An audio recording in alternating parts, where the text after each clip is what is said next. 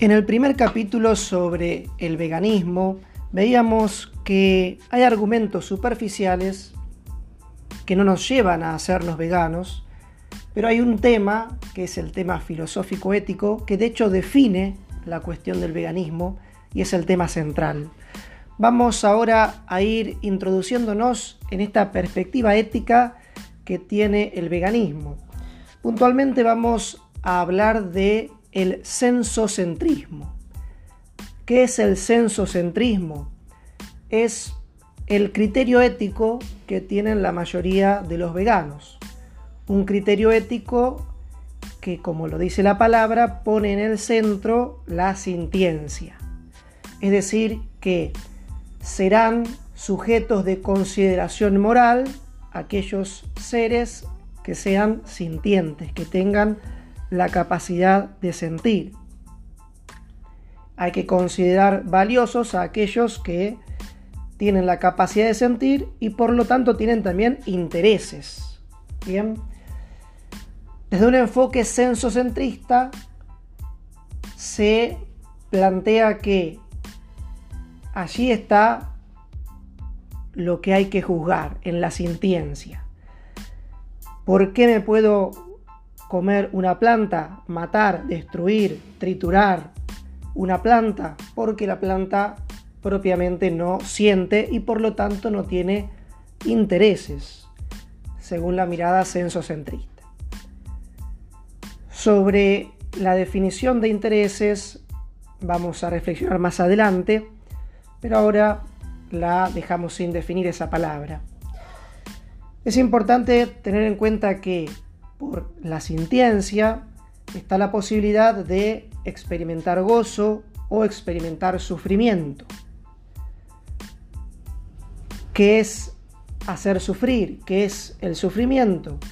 Es frustrar un interés. Se dan cuenta cómo la idea de interés la, la idea de sintiencia están relacionados. Por la sintiencia puedo experimentar gozo o sufrimiento porque la sintiencia me permite tener intereses. Al frustrarse un interés, experimento sufrimiento. Al, al realizarse un interés, al consumarse, se experimenta gozo. Y deben respetarse todos los intereses por igual. Esta es la mirada ética sensocentrista. Vamos ahora a hacer algunas preguntas críticas para empezar a pensar en profundidad el tema del censocentrismo.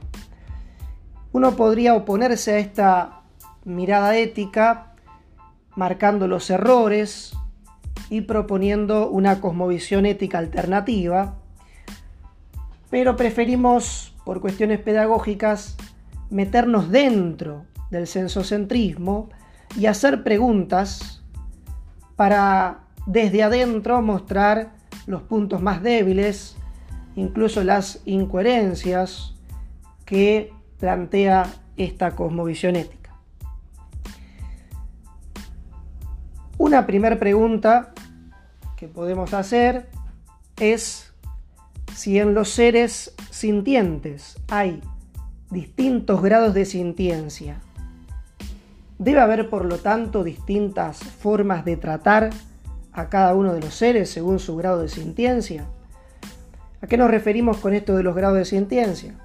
Bueno, hay seres que por el desarrollo de todo el sistema nervioso, entre otras cosas, pueden sentir más que aquellos seres que recién se están desarrollando e incluso pueden tener intereses mucho más eh, claros, como por ejemplo un adulto puede tener intereses mucho más claros que los que puede tener un bebé recién nacido.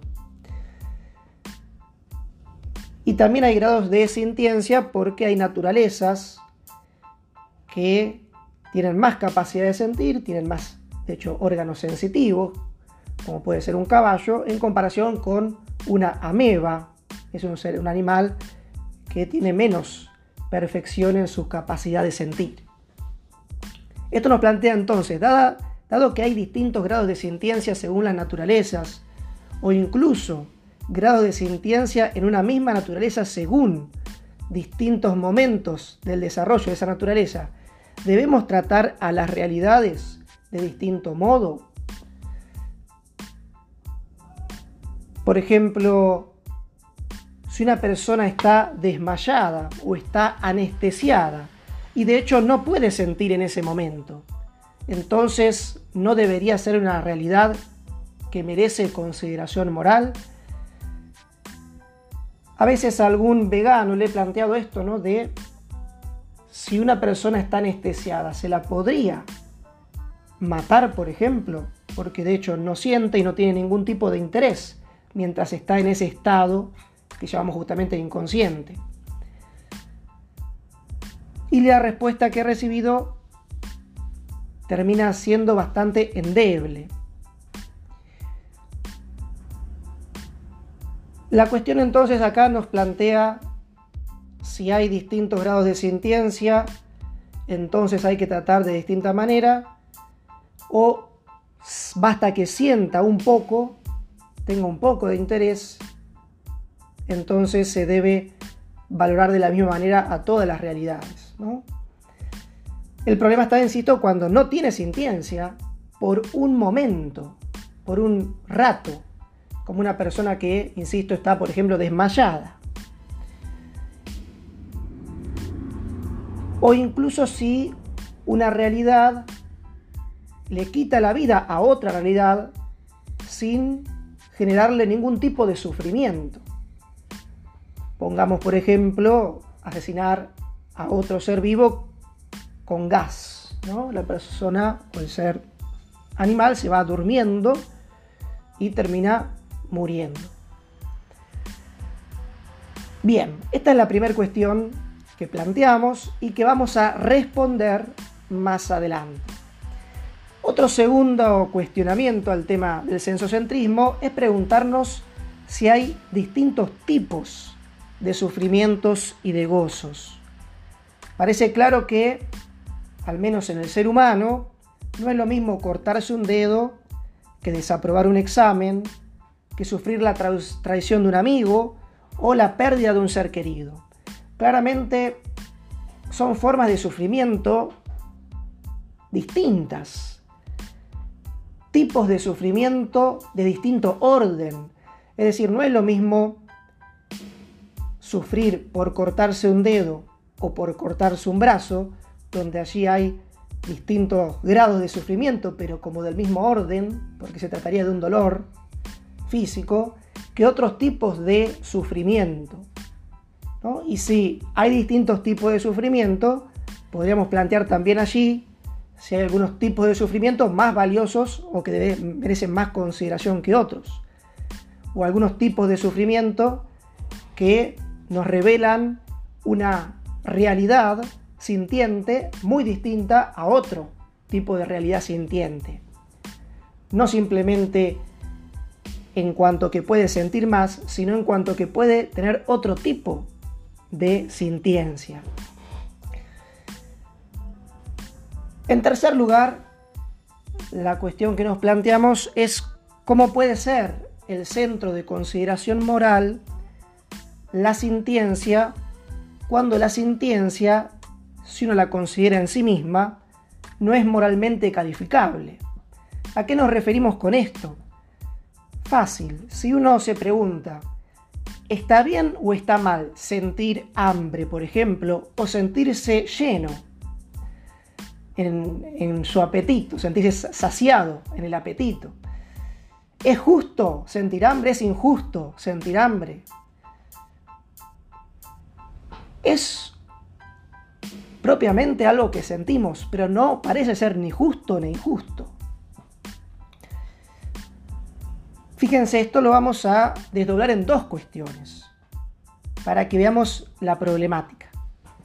¿Puede haber un sufrimiento justo?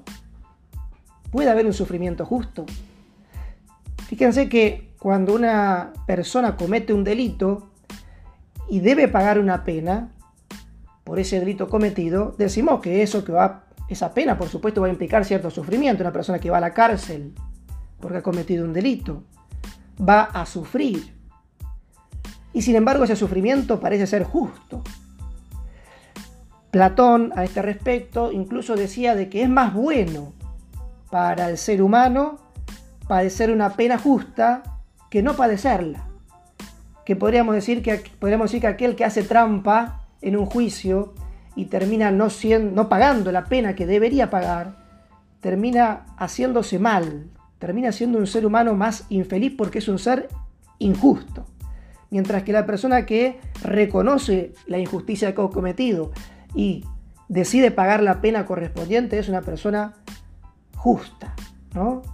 Más buena como persona, como ser humano. Sin embargo, si el sufrimiento es igual a algo malo, a algo injusto en absoluto, entonces no podría haber un sufrimiento justo. Otra segunda pregunta que podemos hacer es si la sintiencia es en sí misma algo bueno. Fíjense que la sintiencia propiamente es la capacidad de sentir sufrimiento, pero también de sentir gozo. Por lo tanto, la sintiencia es en sí mismo algo bueno o es algo malo, o en sí mismo es algo indiferente.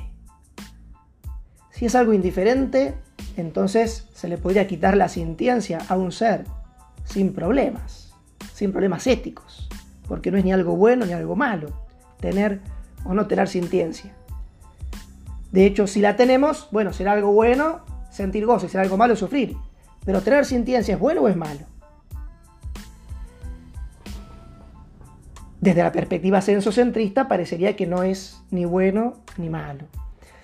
Bien, estas tres cuestiones y la tercera desdoblada en algunas preguntas son cuestiones que todo sensocentrista honesto debe procurar responder desde los principios de la perspectiva sensocentrista. Y que todo vegano que entienda que la postura vegana es fundamentalmente un tema ético, tiene que estar formado para responder adecuadamente a estas cuestiones. Nosotros vamos a responder a estas cuestiones porque nos van a dar pie en los próximos podcasts para profundizar en una cosmovisión ética que no se centra en la sintiencia, sino que se centra fundamentalmente en lo que las cosas son. Para esto vamos a tener que incorporar también nociones nuevas, palabras nuevas, conceptos nuevos, que aquel que no está adentrado en la filosofía por ahí desconozca. Los animamos a todos a hacer el esfuerzo sean veganos o no lo sean, para poder profundizar en estos temas, para poder tomar una decisión de ser vegano o no serlo, pero razonablemente fundada.